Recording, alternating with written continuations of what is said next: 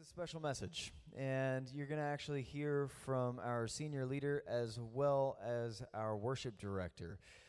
Uh, so it's the uh, it's the Hale morning show. I guess you Hale afternoon show. Here you're going to hear from Steve Hale and Vanessa Hale, and it's going to be awesome. I'm really excited about this because you guys have heard Vanessa up here singing but you haven't got to hear her heart. There's something different that happens when somebody gets up here and talks to you than when they sing to you. When they sing to you, they usher you into an encounter with God, and that's between you and God. But when they talk to you, you actually get to get a little piece of their life. So I'm excited that you're going to get to experience a little piece of Vanessa's life because she is such a nutritious and amazing person. It will blow your mind. Um, but I'm also very excited because they are going to be talking about worship today.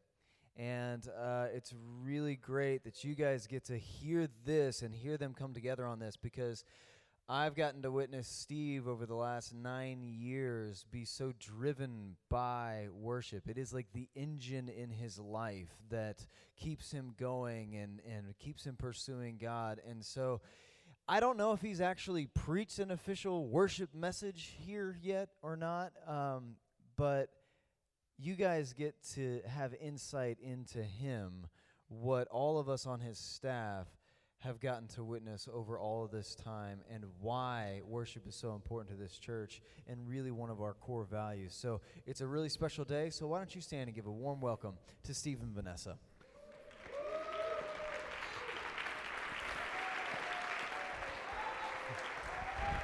Yeah, yeah, yeah, yeah, yeah, yeah. Yeah. Well, this is a little bit different. We'll have to get used to it together. And uh, I feel like we're preaching to the choir the way you just worshiped. So uh, I don't know that we can teach you anything, but we can exhort. And we're going to talk a little bit about the why behind our worship and why we do some of the things we do and, and where we're going as a worship community. And uh, you get to hear from Vanessa today, and you, uh, you get to see a piece of uh, someone we love and cherish. She's, she is a nutritious person, she's a positive person, she's a loyal person, she's a light, and she is so aligned with, I think, what the Lord's trying to do here, what, uh, what uh, Bill Johnson, our apostle, is doing, what we're doing as a team what Lindy and I are doing. So she is, she's in it and she's here for you. And your life is going to be richer because of what she carries in worship. You just got richer as she became our worship pastor. So, y'all welcome Vanessa. Thank you. Thank you. Thank you. Thank you, Steve. Mm-hmm. Love you. Um, when I was preparing for this message, you know, I've kind of been thinking about it all month, but last week when I was driving into work, probably around Monday, I was just kind of worshiping the car on my way in and had my thoughts kind of in the back of my head. And, you know, I, I saw this picture of Lindy, and she was pressed up. It was like a big brick wall, and she was pressed up against it. And I could tell she was pressing in for something, but she looked so peaceful on her face like she just was leaning in and she was she was plowing away but she looked so so peaceful and all of a sudden, the brick wall turned to a wall of water and it began to rush all over our property, all over the city of Atlanta, all over just the nation and beyond. And I felt like while I was driving into work thinking about this talk, God said, you know, He kind of just created an invitation for me of instead of worrying about what you're going to say, why don't you just press into that wall and just expect great things to happen? And no matter what comes out of your mouth and no matter how it's said, just believe that you're going to be laying a foundation for the greatest wave of worship the world has ever seen. Wow. So, yeah, it was so it was so good, and um, yeah, I just felt I just felt a peace about it, and and then I also after that I just kind of started shaking, and I hadn't had any coffee, but I felt like I had like three cups of coffee because I was like, this is huge. And it became so real in me. And all week I've been brewing on this. And so that's really just the heart for today. That, um, and I just invite you to believe that with Steve and I, that Bethel Atlanta will be a part um, of laying a foundation for the greatest wave of worship the world has ever seen. So, Yeah. yeah. So, Steve and I really just want everyone to leave today with a higher level of thinking about worship, with a raised personal responsibility to be a worship leader, and a greater expectation for worship in our community. So that's the goal today. We're going to tell a little bit about our histories and tie in, you know, our worship histories to that. Talk about, like Steve said, the why that we worship. We do so much in this culture that we just do, but we're going to dive into why do we do this, and then just make some declarations for the future of worship at Bethel Atlanta. So Bill Johnson says, "See the effect of becoming a worshiping community. It actually shifts atmospheres so others can see clearly His love." And that's so the goal. So I'm going to dive into a little bit of my personal history and tie in kind of worship to all that. I was saved when I was three years old. I remember exactly where I was standing in our family room, and my mom prayed with me. And ever since that day, I've only known the real, tangible love of God, and that's just been my normal for my whole life. Uh, growing up, I remember having times in my room where I go to bed at night and just smiling, like fall asleep smiling, wake up singing, and um, go to bed laughing. And that's just that was just the norm my whole life. I also remember having a love for worship from a very young age. My parents really encouraged me, like, you can be an active participant in this from like really little. Like that, I wouldn't bring coloring books to church or any of that. It's like you can take this in from now. And I love that that's such a value here in our culture. I love seeing the kids running around trying to get up on stage. Some of them getting up on stage, because um, it's just it's such the normal. There's no we believe that there's no junior Holy Spirit, and that this is just a normal from day one of your life. That you are a worshiper. It's what you were created created for. Um, we have Mike, Mike on the keys back here. I just want to say uh, it's it's intentional that he, he's up here. He texted me earlier this week and said, "Hey, you know, I was kind of feeling like I just play for you guys if you want." I said, "I'd love that." So I told him, "You just play whatever is on your heart, whatever you feel is gonna." Lay that foundation. So thanks for doing this. So tonight. love for worship at a young age. I've also had a love for music from a very young age. I started taking classical piano when I was about six years old, and started participating in choruses and all state groups from probably about the time I was eight on, all the way through high school. And it really laid a foundation, really just the technical ability, I feel like, to project me into my passion of worship. When I was 13, Matthew Hale, Stephen Lindy's son, along with Kristen Hale, Paul, Paul and Nancy's daughter, they were looking for new people to um, participate in the youth worship team because the seniors were graduating and moving on. And so Matthew reached out to me and said, Hey, I know you play piano um, how about you come and try out? So I did, and I started playing there, and then eventually singing, and then leading. And then maybe six months to a year later, Paul Spencer, this Paul right here, love him. Um, he was the worship pastor of Peachtree Christian Fellowship, the church that we grew up in. And he's like, hey, I heard you're doing stuff in youth. How about you come do a little something on a Sunday morning? So I said, okay. And I started playing, and then a little while later, he said, hey, uh, I heard you sing. How about you start singing? and so I said, okay. So started doing background, and then same thing over time. Eventually started leading on Sunday mornings there.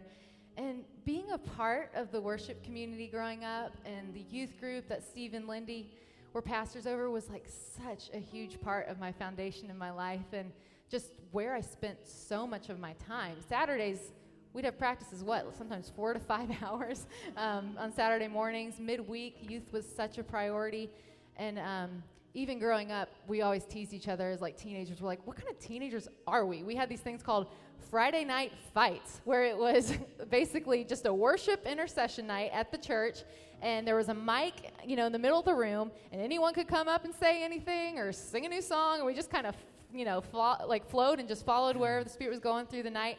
And it was super special, and the youth group was like a major, major part of um, people that would attend those nights. And we'd always, I remember like Joshua, Matthew, and I, we'd always talk after, and we're like, all our friends, I think, are at like football games or concerts. what are we doing here? But it was who we are. We loved it, and we go to Waffle House after, and that was our Friday night. So it was a major part, major, major part of my upbringing. And during these times, I developed such a deep love for corporate worship. I also grew really close to Steve and Lindy. They just became like second parents to me.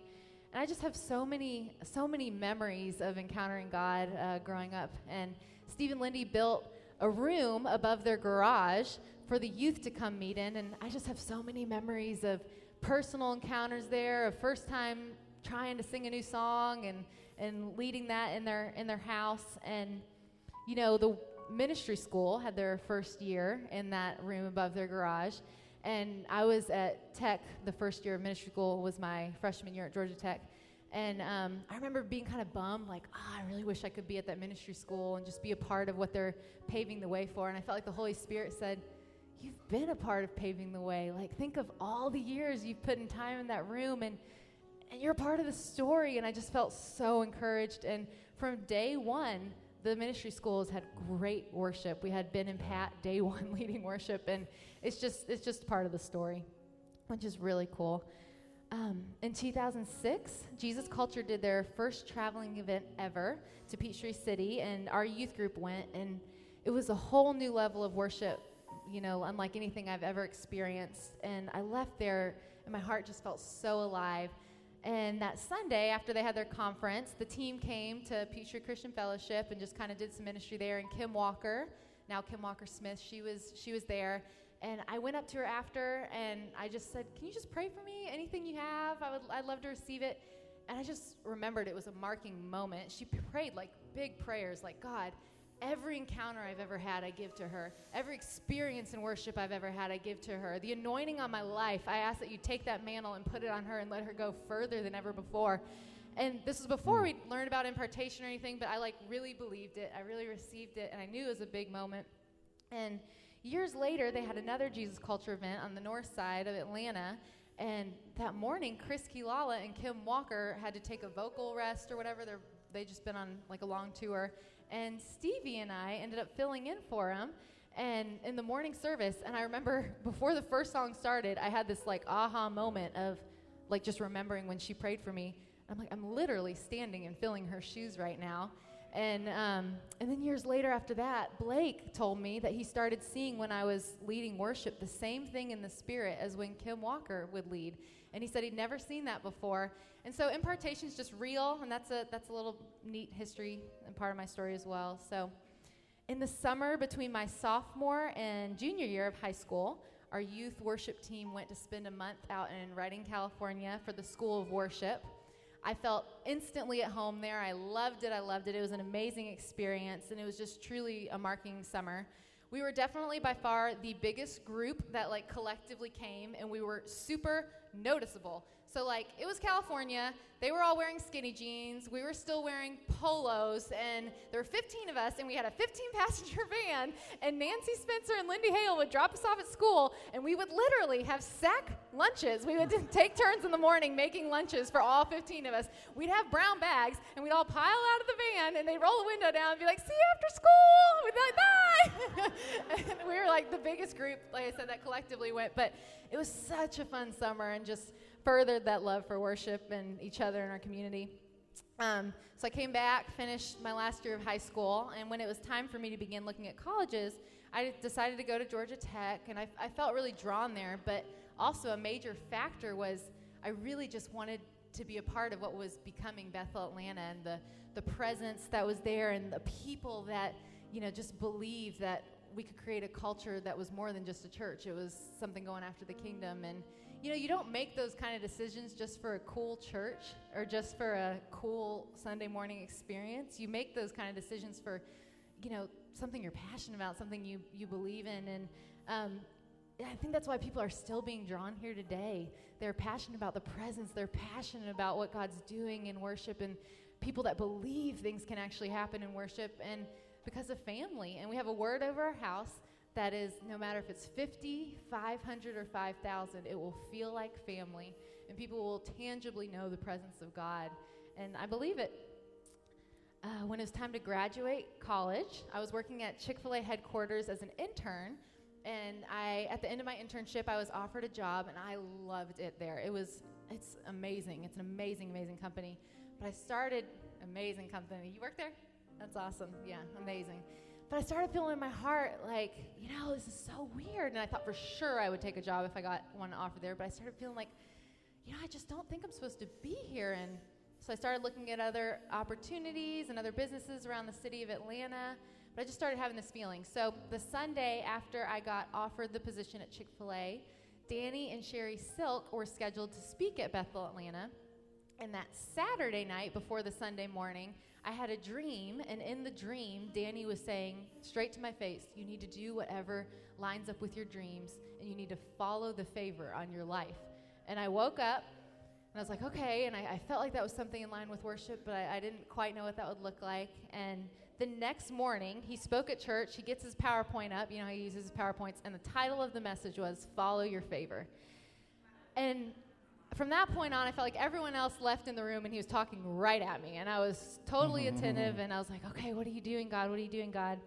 And later that week, I set up some time to talk to Steve just to kind of get some business advice, a couple different offers I had on the table.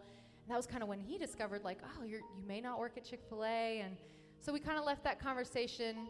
That conversation was at ministry school, actually, on the Tuesday night, the last night they were they were in town before they were leaving, and it was just the time of he could meet. He could meet during the break. So he invited me to come, and I came and we talked. And then at the end of the night, he said, "You know, I'm going to take Danny and Sheri home. They've got an early flight." Um, and his assistant is still selling product. Do you mind just staying a little bit and helping him out and then just bringing him back to my house after? I said, Yeah, sure, no problem. So later that night, helped him bring all the product in, and then I found myself sitting around the kitchen table with the Hales and the Silks, and they were telling me about a position that Bethel Atlanta needed to have filled. And I kind of left like that house that night in a haze, like, what just happened? And okay, like, what, what am I doing? And, um, but I left feeling so alive, and my spirit was like buzzing, and I just kept thinking, I'm going to be a part of something that I so believe in. And I'm going to be a part of something that I get to put so much time into worship. And I was just, I was so excited and that's kind of the rest is history. Worship's been kind of that pulling force in my life, and um, I've had a lot of positions at Bethel Atlanta. I was originally hired to be the HR director and project manager, and kind of moved on and added in the role administrative director, and those were my degrees at, at Tech, and it was great to be able to use that in in this ministry where I was so passionate. Um, and then I got to serve on the first year team with Jen for a few years, and it's been so much fun, and I loved all of it. But in this spot, I've never felt more like I was in what I was created to do and just so passionate about what I'm doing. So I just I feel so alive in this spot. So that's a little of my history and how and how I got here. And now we're gonna go both kind of tag off each other in a little bit of our why we worship. So first and foremost, we worship Jesus because of his worth. It's it's a value statement. It's an act of placing value on something and Paul, all the time growing up, would tell us, you know, everybody's going to worship something or someone. And you go to a rock concert, they're worshiping something. You see people in their life and what they're pouring their lives out for, you know, they're, they're pointing their worth at something. And worship, just living a life of worship, it's a value statement, and it's because of his worth. First Chronicles 16, 23 through 25 says, Sing to the Lord, all the earth, proclaim his salvation day after day. Declare his glory among the nations, his marvelous deeds among all peoples. For great is the Lord and most worthy of praise. He is to be feared above all gods. We also worship because it's what we were created for and it's what internally transforms us. I just I know there's certain times where we're all in worship together and I have these like thoughts of like I've never felt more alive. Like and I realize I feel like I'm tapping into something of yeah, because this is what you were created for. Like this is this is why you're alive. Um, and so I think that's a normal feeling. And you know, true worship is when we become the sacrifice, and when we become the sacrifice, we become like what we're looking at. So we actually are transformed. We're made into His image, and I kind of had this thought one day, like, God, like I kind of see worship like maybe one of your top love languages. Like maybe that's just how you, how you love to be loved. And He's like, Yeah, totally. And then I kind of had this thought, but isn't it so like you that you would create a way for us to love on you that actually benefits us and benefits our souls? Like, how good are you that what where you receive love and where you can pour out your love back on us, it actually transforms us. We worship because we love him, and it's a response out of our relationship with him. He is not looking for worship alone, he is looking for worshipers. Um, Bill pointed this out once in a message I heard, and he said, You know, he never asked in the Bible for worship. He doesn't say, Come worship me. He says, He looks for the worshipers. In John 4 34, he says, But an hour is coming, and now is when the true worshipers will worship the Father in spirit and truth. For such people, the Father seeks to be his worshipers. It's relational, it's an intimate exchange, it's a lifestyle of being close to him, a worshiper. It's, it's that day to day versus just an act, versus just a transaction. Because, you know, he's not like in need of our verbal affirmation or our songs or our acts. He's like totally confident in who he is. Like he knows he's the king of the universe, but he's so in love with us. And it's like he so loves this relational exchange that we have in the day to day. And it's neat because I kind of imagine it Monday through S- Saturday. Each of us have our own intimate relationships with him. Each of us are living like this. And then Sunday, we get to come together, and it's like an opportunity for a huge celebration of our love. Like we get to come all together and be like, I've had this Monday through Saturday, and now let's come together and celebrate it. Like, let's celebrate our love for Him. And then in turn, He turns around and celebrates His love for us. And it's like Steve calls these like these non vicious, vicious cycles. Like, it's this feeling of this is so good, and it just keeps spiraling uh, into, into this great place. So, a few notes on why music. Uh, you know, anything we do for God and out of relationship with Him is an act of worship. Like some people, I think, you know, in, in, the Christian world, think of worship just being this hour on Sunday. But worship does not equate music. Like we've already established, worship is this lifestyle and it's part of reigning in life. It's living a life that poured out totally glorifies Him. But I do think it's special that when we come together corporately, we sing songs to Him. I think it's really special. Um, you know, the Bible says, sing to him a new song and enter his courts with praise. But I also love, beyond just the Bible telling us to, I feel like um, it points towards his creative nature that we make art and that we sing songs and we make music and we sing to him a new song because he is the perfect creator and we are created in his image. So it's only natural that we love creating, that we love music, that, that we love just the, the art side of this, and that we come together and worship in that way. Our team often, when we pray before we come out on stage, often many of our musicians will be like, God, thank you for music. I just love it. I love it. And I love that they pray that. Like I love that they're like, thank you. I get to I get to pour out my love for you on this drum.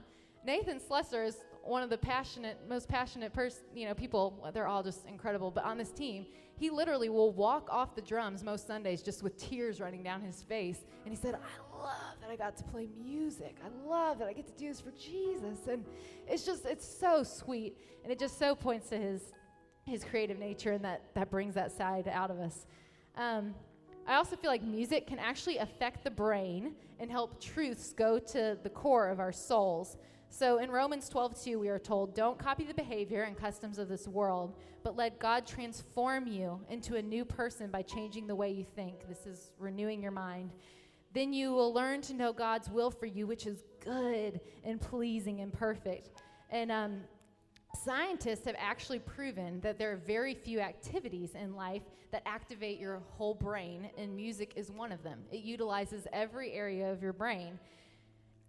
And a group, a group of researchers found this tool called functional magnetic resonance imaging, and they used it to record the brains of a group of people that were listening to music. And they found that listening to music recruits these auditory areas and employs what they call large scale neural networks in the brain. And they have st- said and make statements that music can activate emotional, motor, and creative areas of the brain. Um, they have proven that music can affect your physical heartbeat as well and also release and alter chemicals in your brain. And many doctors now are prescribing music to help treat patients with Parkinson's, Alzheimer's, people with anxiety and depression, um, because it stimulates brain neurons that translate restoration of movement, loss of things like speech, and so many, so many other things. Um, and then there's this doctor, his name's Dr. Emoto, and he did this study how music affects water and what that really means to us. I was kind of talking through this talk with Steve beforehand yesterday, and I was like, Steve, is this too many scientific facts? And he's like, we're kind of both tech nerds, so it's fine. keep, keep, throw it in there. So this is the last one, though. Um, so words and music were proven to affect your brain in different ways. And what they would do is they'd play this positive music um, over a group of just water structures, and then they'd speak positive words and even write positive things on the test tube and see how that turned out. And they turn in these like beautiful crystals. and then they would play like this dissonant and rough um, music and then write words on the test tube like hate and um, speak negative things, and they would be all fragmented and like totally jagged. What was cool is they found that they could still go back and do the opposite, speak the positive over the jagged crystals, and they would turn beautiful again. So there's never, never too late, never lost hope. Anything can change. But it was just neat to tie at the end of the study, they tied that our bodies are 70% made up of water. And so when the Bible says that there is power of life and death in the tongue, we got to believe it that there's 70% Yeah. of us is made Yeah. of this of water and that there's actually physical we could be fragmented or beautiful crystals and so i think it's amazing when we come into worship a lot of times we're singing truth over ourselves of who he is and who he says we are and these things are like doing things in our body and beyond just creating like core core truths in our soul i believe people will see we've seen it and people will continue to see physical healings emotional release in worship and we're just we're believing and going for that so that's a little bit of my why and steve's to tag on a little bit more Yeah, isn't she great? Yeah. you can kind of pick up on her spirit. And so, you know, a couple of terms that get lost, I think, in worship uh, that are tough. Uh, we talk about glory a lot and the presence. I thought, you know, what would it be like for someone to come in our environment who's never heard those words, or someone who came in our environment that English was a second language? I think they're tough words, and what do they mean? So let's talk a little bit about glory. Um, Bill Johnson says that glory is the manifest presence of King Jesus. Isn't that beautiful? I had a testimony from the first service. A young lady that's been with, around here for years. She, she said, "You know, I came in with a bad attitude today, and when you guys kept quoting Bill Johnson, it felt like, felt you know how when you're home and maybe you, one of your home meals is macaroni and cheese, and it's really good, but you get tired of it after a while. She was feeling like Bill Johnson was macaroni and cheese, and um, just had a lousy attitude. But she came, uh, she's had some elbow bothering her, and she came to get healed today. And as Vanessa said, corporate worship, her elbow got healed. Her attitude was so bad she didn't believe it, and she was trying to aggravate it.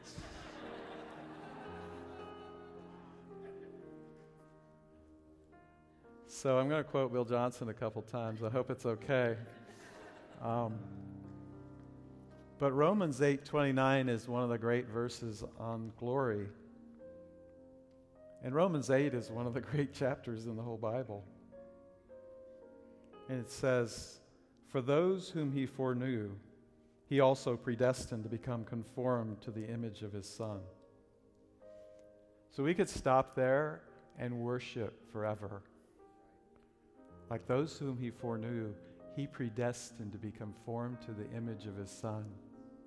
So you're here at church today, you know the Lord, and your destiny is to be conformed to the image of his son. Wow.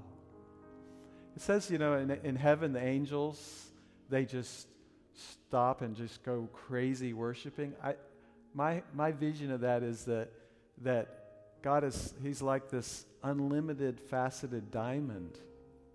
And in heaven, they see another aspect of God they'd never seen before. And they fall down and worship. And it just goes on forever and ever. But we've been conformed to the image of his Son. And those whom he predestined, he called. And those he called, he also justified. And those he justified, he also glorified. It feels like an assembly line. You know, you're just walking in the beginning of this thing, and you end up at the end glorified. Our destiny as believers is that we'll all end up glorified. And what do we call it? It's the manifest presence of Jesus. Your destiny is to be with Him. If you got in a, a raft in the Chattahoochee this afternoon and floated for days, you'd end up in Apalachicola in a beautiful oyster bed. If you got in the raft in the Spirit and just let it take you to your destiny, you end up glorified in the manifest presence of Jesus. That's your destiny. That's how that's why we can sing he's a good good father. You started in a place in the garden. You in Adam, the first the first Adam, and you had intimacy with the Father face to face. The presence of God is related to the Hebrew word face to face. Adam and Eve had relationship face to face in his presence. We lost it in the fall. We regained it in Jesus, in the death, burial, and resurrection of Jesus, and our belief in him, that we were in him as he rose from the dead. We regained the ability to know him, to worship him, to be on now a destiny to be glorified. And our destiny is face to face. Where we started in the beginning, we're ending. But we're in this zone where Jesus has paid the price, the finished work. And so, why do we worship? One is he calls us priests. In Isaiah 60, he's prophesying. He said, There'll be priests. And in this scripture, if you'll look with me, calls you a royal priesthood in 1 Peter 2 9. He says that you are a royal priesthood. And for the sake of time, I'm going to just let you go there. But we don't bring a sacrifice like they did in the Old Covenant. They would bring grain offering, they would bring a lamb offering, they would present that before the Lord. We don't do that anymore. You're the offering. They used to bring an offering of incense. You're the fragrance. Your life. As you bow down, as you take a knee and you serve the Lord and you're saying, You're my King and you're my God. I'm giving my life for you and to you. I'm I'm worshiping. I'm so thankful for what you did on the cross. I'm thankful that glory is my destiny. And I'm thankful that you have loved me so much. You want me. You're pursuing me more than I'm pursuing you. My destiny is there. And I'm, worship- I'm becoming, as I lay down my life, we're becoming a fragrance. And we are the worship. You're the worship. As sons and gods sons of God and daughters of God, the Most High. Another reason we worship is so that we would be transformed, as Vanessa said. So turn with me to 2 Corinthians 3, one of the great verses on being transformed. 318, but we all, with unveiled face, beholding as in a mirror the glory of the Lord are being transformed into the same image from glory to glory, just as from the Lord the Spirit. So you're becoming like the one you gaze upon. They talk about um, as you get older, uh, you end up looking like your spouse. Have you seen spouses start to look more and more alike? My wife isn't very happy about that fact. Some reason this week, I, just an aside, I, I got on people who look like their dogs. Google that sometime. it is unbelievable. There's a canine mimimi phenomenon go around, but we, we, but we become like the one we, we behold. That 70% water starts transforming as we gaze upon, as we seek first the kingdom of God and his righteousness. We gaze upon the Lord, glance at the other stuff, and we gaze upon the Lord. We become like the ones we behold. We'll be, we're being transformed into the image of our Son, of the Son, the Lord Jesus Christ. And so I just have a heart for worship. Um, I have a heart for corporate worship you can hear God's voice so many ways. He speaks to all of us in unique ways. As many people are in this room, He speaks to you in a way that's different than me. And they're all beautiful, they're all equally good. He can speak through you through nature. Sometimes He'll speak to me through just reading His Word. He'll speak to me often through you, through divine coincidences. Two or three people saying the same thing. I'll say, Okay, God, what are you trying to tell me? He'll speak to me through my wife. Not many amens from the men in the crowd. He'll speak to me from my wife, through my wife. He'll speak to me through nature. He'll speak to me through so many divine coincidences. But one of the most precious places he speaks to me is right here with you. And you're a part of that because if you didn't show up, it wouldn't be the same. This corporate this corporate moment we had even today where those of us who've uh, known Alan for so long and are grieving for him in worship, we, you know, we found a, a, a common voice. We, we linked arms and we sang for our brother that wouldn't have been the same without worship. And you joined us and helped us. Those of you who don't know him. We had a moment today. I couldn't have had that moment without you. That girl got healed when Vanessa said corporate. There's something in the corporate worship. And in that place, I feel heaven does invade earth. I don't hit it every week, to be honest. Some days it's just Thanksgiving. Some days I'm working to get there. Some days I move into praise. But some days I hit worship, and time seems to slow down. And I forget about the people around me. when we were at ABC, I remember one day I totally forgot where the people around me, and we were packed in, and it was a tight Sunday, and I somehow lost, got lost in worship, and I did a 90 degree turn, and I was snot faced and crying, and there was a girl like right here when I finally opened my eyes, and it was so awkward for both of us. You lose time and you lose space. And in that moment, you're being fathered and you're known. And things are clearer.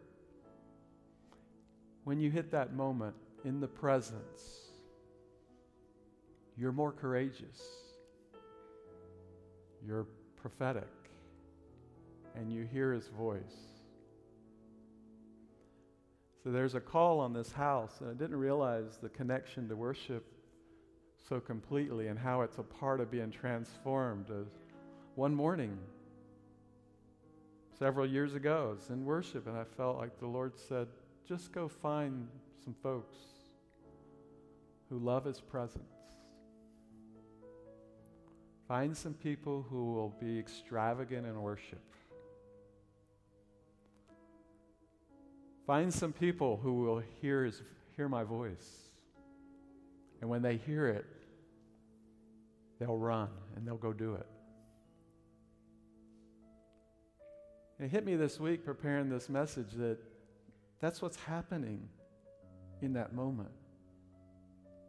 We're basking in His presence, we're worshiping, we're hearing Him more clearly.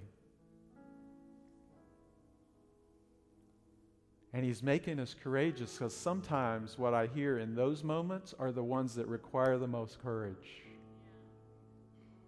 But I know it's him, and I know it's pure, and I know when I'm standing next to you and we've got our phones off and we are directed at a purpose. It's maybe the only hour of the week where you have your phone off. And you've gr- joined a group of several hundred people and said, For this time, I'm going to point my heart toward you. And I'm going to gaze on you. And I'm going to lock arms with like minded brothers. And I'm going to be available. And I'm going to become a, a, a sacrifice. And in that moment, heaven is invading earth. And you're closer to your God and King.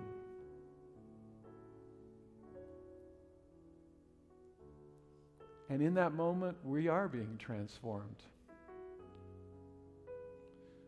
We're gazing upon the one we love, and He's communing with us. He's letting us know that you're known and you're special. Why we worship. And in that place, we're transformed. You can't tell me that if you don't get the person that gets in that place a lot isn't growing faster than the one who isn't. It's worth fighting for.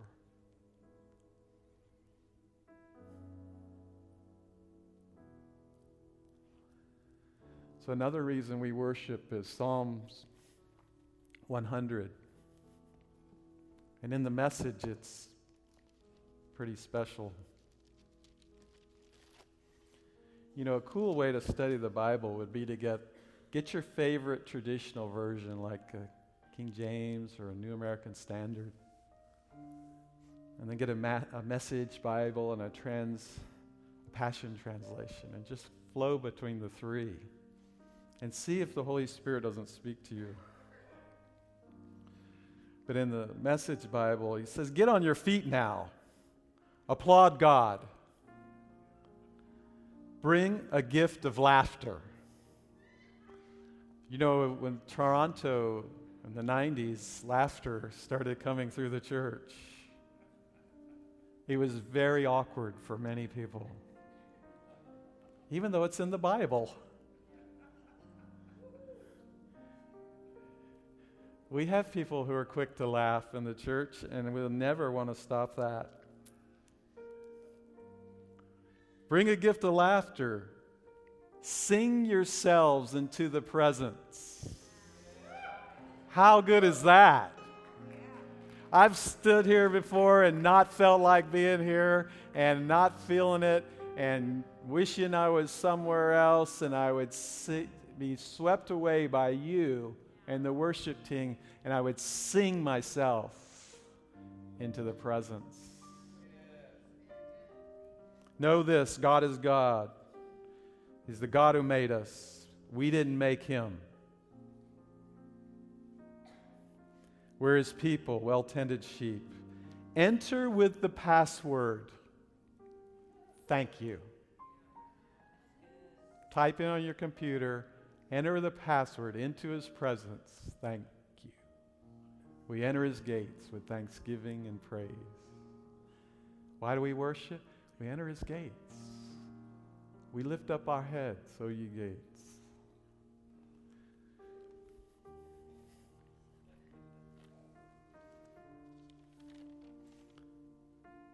So, we want to talk about our heart that um, we believe with your help we could be a worshiping community like no other, like no other on the planet. I've experienced worship here over the last nine years like no other time in my life. I've been at big, fancy conferences and wished I was at home. I've been at Redding and wished I was at home. Because there's something about our family locking arm, worshiping together.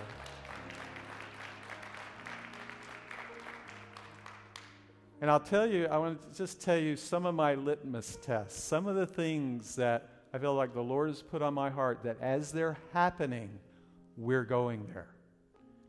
And it's, it's if, if you would let Vanessa and I help lead as we're sharing these things, if you'll respond, we'll get there faster. Let us lead. We'll get there faster. One of those is I'm looking for the back row to worship as intently as the front row. Now, I say that saying that I could, I could be sitting on the back row quietly and have my heart exploding for the Lord. And I could be dancing right here and have no heart for it. Right? So you can't always judge. But I'm talking about the heart. That the heart of our passion for worship would be the same in the back and the front. I saw it happening, moving back when we were at ABC. This is a little tougher setting. We're working with it. We'll have our own place one day, it'll be easier. Yeah, another thing we look for is uh, it's the, a kiss the Lord gave me is anytime I ask for a new song, He gives me a new song. Therefore, I believe it's your inheritance too. It's impartable. And so when the worship leaders are asking, for you to break out a new song. I want you to try. I want you to do something. I want there to be a whoo in the room. I don't want 10 people to sing a new song. I want everyone. And that we just respond to the leadership of the worship. And so these are the litmus tests that we're going after that's going to help us get there. That we also um, are seeing people saved, healed, and delivered. We have a heart that if everyone will come with a heart of worship, everyone comes early, gets ready, and they come full as worshipers all week, that at the first note, the first strum, they're there. What would that worship community look like? I'm coming having worshiped I'm coming full. Now I'm sharing it with my family. My excess, my overflow. These are the things that I think are going to get us to a worshiping community like no other on the planet. There is there are famous churches for leadership, there are famous churches for salvation or healing. I don't know the famous church. Have you seen that community worship?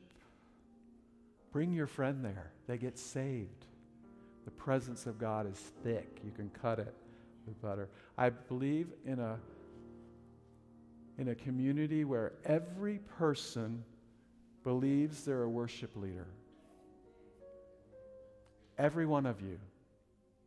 You come in and say, I carry something in worship. I change the atmosphere. I, I, I change atmospheres with, just by myself. What would it look like if every one of us carried that personal revelation? That I, when I come, worship is better. When I come, it's different. When I come, I affect those around me. So I got this revelation at our old church that many of us are here from Peachtree Christian Fellowship, and I used to sit on the second row behind the pastor. I was an elder there. And uh, Paul Spencer was the, our worship leader. And raise your hand, Paul, if you will say hi to Paul. And uh, he's, uh, and I can remember we, uh, he was doing a fabulous job with worship, and we were in a season where it felt like we were having trouble getting out of third gear. We wanted to be a six speed Ferrari. But, you know, third, we were just like high RPMs in third gear and we weren't getting to fourth. It was like our prayers, our praise wasn't getting through the roof. We have wonderful people and a wonderful church, and for whatever reason, it wasn't happening. I remember one Sunday the Lord said, Go stand up front and be a worship leader. And our culture wasn't like this where people were up front. There was no one up front. And so I began to argue with the Lord, like, I don't want to be that guy. I don't want to, you know, stand out. I don't want to act. You know, sometimes you give the Lord excuses. It's like He doesn't even hear them. you know what I mean? It's like He's just a go up to the front and be a worship leader. Then you hear all my great excuses.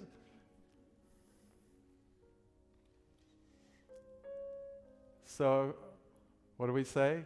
Presence of God, love worship, hear his voice, radically run to obey.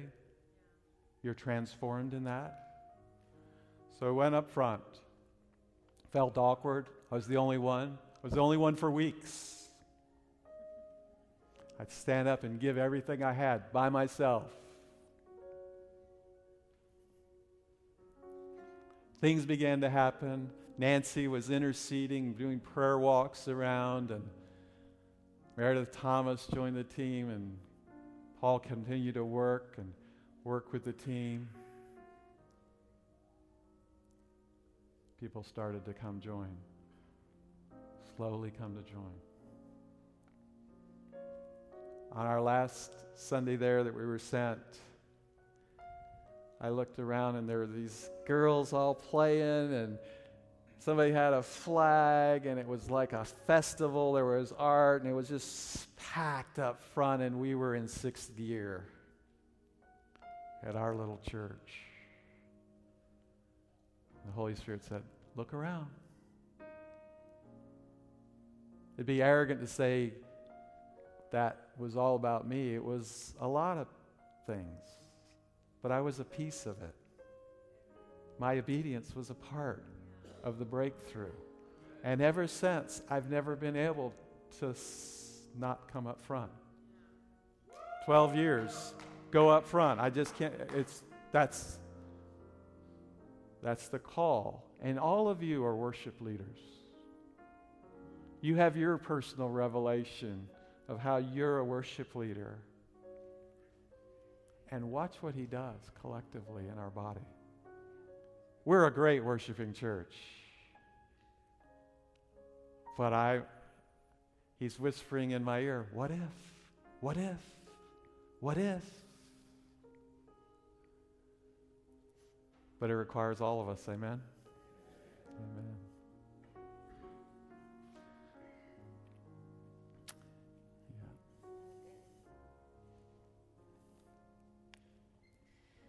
So good.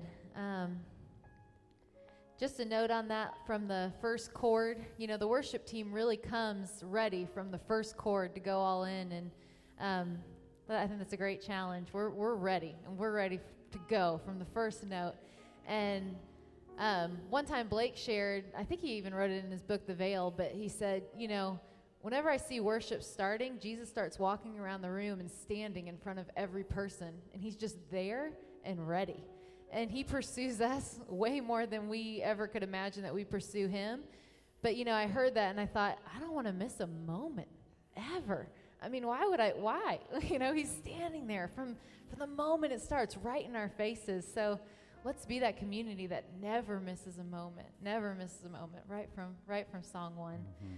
So I'm gonna just say one last little thing for a vision that Lindy's been sharing with us, and then uh, make some declarations for the future. Uh, Lindy, she feels like God's been telling her, if you go and stand in that field, the field of our property, um, our new property that we have in Tyrone, and if you raise your hands, thousands of people will join you one day out here raising their hands and worshiping me. And I believe it. Mm, yes. I believe it. Yeah, I think yeah, it's yeah, yeah. I think it's coming. And uh, you know, when when God told me lay that lay the foundation for the greatest wave of worship the world has ever seen, I, I just kept hearing that thing that Lindy's been telling telling all of us and, and I heard it and I totally believed it, but it like gripped my heart. It gripped my heart and I was like, that's gonna happen. And um, she's seen pictures in her mind of just people backed all the way up to the interstate. They can't even get down 74 because they're coming. They got to come and they got to experience what's happening. And, and I even saw further uh, beyond that of people just not even near our land, but in the city just stopping and being like, what is this? Or stopping and having a new thought or stopping and thinking, I got to call that person and tell them I'm sorry, or stopping and realizing, man, my arm's healed. And I think it's just going to be a wave of this worship that's going to go over our whole land, our whole city. And, um, you know, I, I just keep, I've been walking around singing this song in my head of, as goes Atlanta, so goes the South. And as goes the South, so goes the nation. And as goes the nation, so goes the world. And I think our wave of worship is going to be part of that that just tumbling effect of just so goes the world, just knowing and falling in love with Jesus. So It's coming. We're believing it. Right, Lindy? Mm-hmm. it's good. So, a few uh, final declarations. Bethel Atlanta will be full of worshipers that are passionate. Bill Johnson says to worship in spirit is to mirror Jesus' passion for the Savior. I believe in our worship, people will be instantly saved. They will be caught in that wave and they will know God because His presence is instantly tangible as He rides in on our praises. I believe at Bethel Atlanta, people will be physically healed in the middle of worship. I believe at Bethel Atlanta, people will gather from all over the world to come experience the atmosphere and the resting presence of God. Music is a cultural change agent, and I believe Bethel Atlanta will write and sing the new songs of revival yeah. for the city of Atlanta yeah, yeah, and beyond. In worship, we will see marriages restored, relationships healed, new ideas and inventions revealed, identities yes. being realigned, and so much more. We will have a culture where people are driven into worship when they encounter problems and struggles in life. We experienced that today. We were driven to the truth of who God was you know, for Alan, and uh, it's it's huge. And um, you know, I think if that's our response, that we're driven into worship and reminding reminding ourselves who God is and who we are, it's kind of like we get to sit in His presence and just believe those truths. And He says, "I'll handle that over here for you." While you rest in my presence, I'll, I'll handle this over here. Don't even worry about it. Just focus on me. I got this. I can I can kick the devil's butt for a while, and you just stay right here. And I feel like that's what even happened this morning. And um, the last, the last declaration: whether we are on the mountain or in the valley, we will be a people that always offer our praise. So I just believe that for us, mm-hmm. and um, we're just gonna end with a response. If everyone would stand, and we're gonna just sing, "Lord, I give you my heart." Wrap it up. Thanks, Mike. You've been doing so good. Um, we don't want to miss a moment. We don't want to miss a moment. Oh, make us a worshiping people from the first notes in our day to day, our Monday through Saturdays. We're never going to miss a moment. Oh. Oh, we give your hearts. We give your hearts.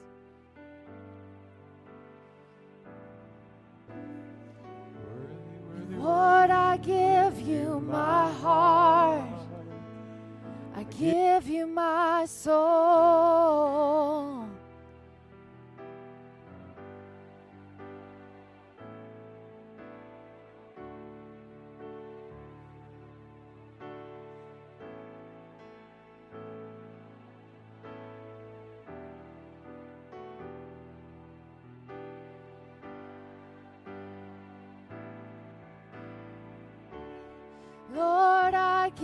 You my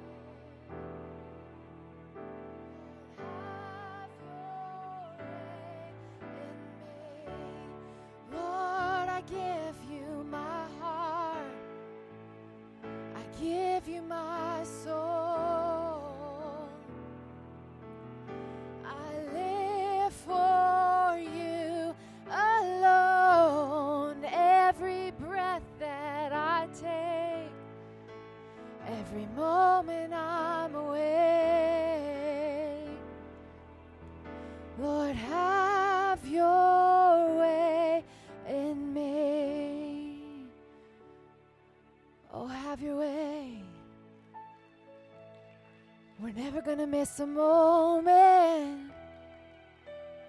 Lord, have your way in me. Oh,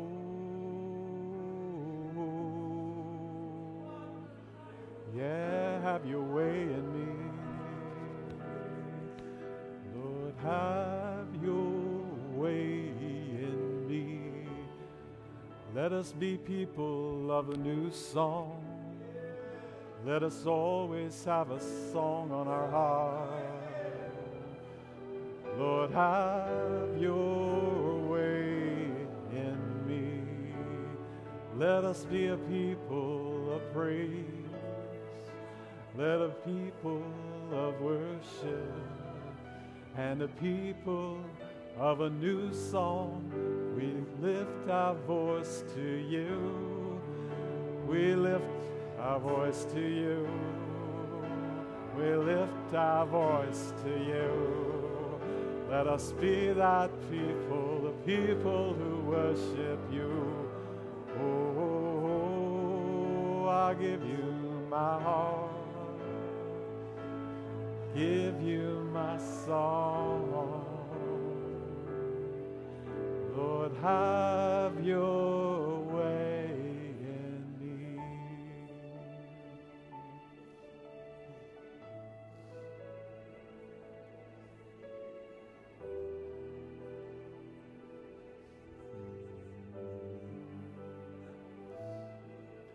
could be a people of wonderful worship.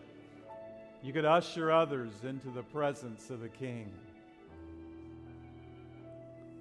Your extravagant worship could send 10, 50, or 100 behind you. Do you see yourself as the point of a spear, the beginning of a wake with others? Every time you make the sacrifice of worship, there's 10 following, there's 100 following your sacrifice.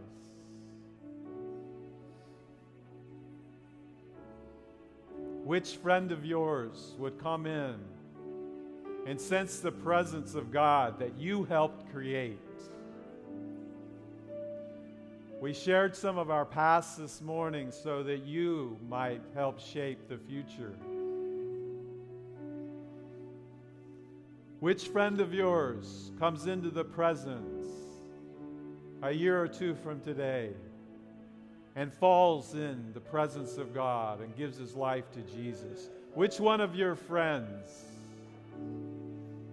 experiences God for the first time and gives their life to the King of Kings and Lord of Lords and have their eternity forever changed? Because you said, I'm going to give a sacrifice of worship and I'm going to give praise to the King of Kings. I'll come when it doesn't feel like it. I'll come when it's a slow morning. I'll come when it's hard. I'll be a worship leader. I'll change atmosphere at work and at home, in my marriage. I'll be a mouthpiece of praise. I'll be a trumpet for the King of Kings.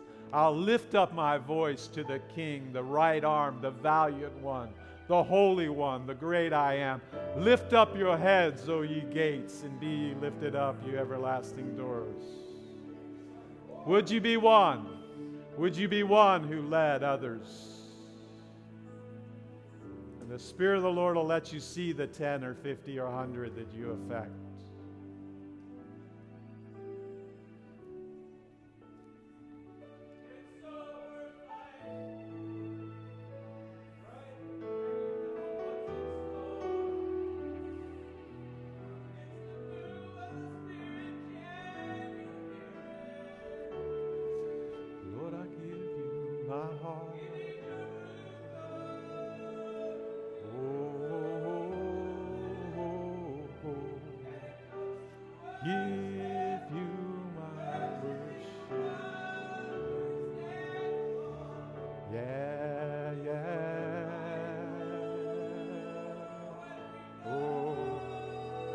Says yes, yeah, yeah, yeah.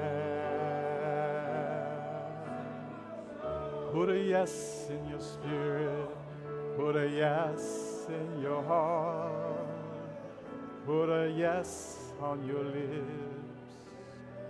Yeah, yeah, yeah, yeah, yeah. Lord, I give you my heart.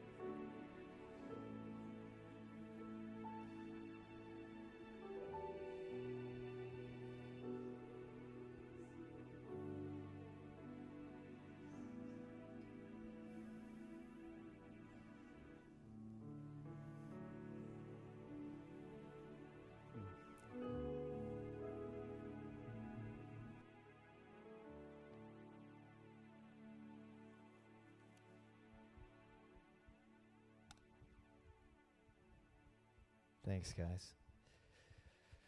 Will you thank them?